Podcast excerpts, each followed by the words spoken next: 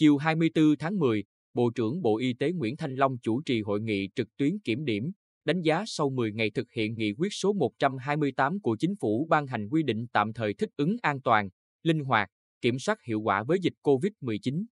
Tham dự tại điểm cầu Bình Định có Phó Chủ tịch Ủy ban Nhân dân tỉnh Lâm Hải Giang.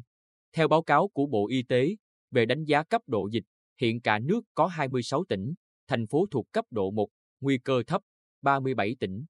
Thành phố thuộc mức độ 2, nguy cơ trung bình, không có mức độ 3 và 4, tức không có tỉnh, thành phố thuộc diện nguy cơ cao và rất cao. Trong đó, tỉnh Bình Định thuộc cấp độ 2.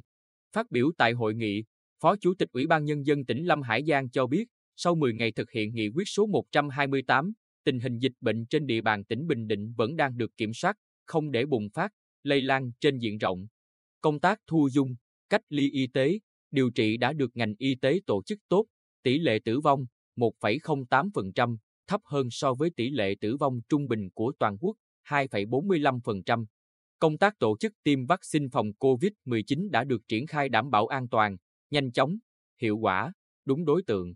Nghị quyết số 128 đã thống nhất việc chỉ đạo, điều hành công tác phòng, chống dịch, tạo thuận lợi cho việc lưu thông hàng hóa, đi lại cho người dân, đưa cuộc sống trở lại trạng thái bình thường mới trong điều kiện mới thích ứng linh hoạt, an toàn và bảo đảm công tác phòng chống dịch.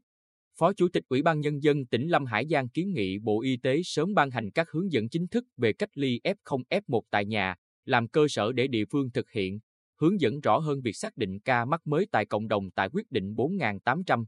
Bộ Y tế nên có văn bản thống nhất việc hướng dẫn cách ly, theo dõi sức khỏe và xét nghiệm cho người về từ vùng dịch trong nước.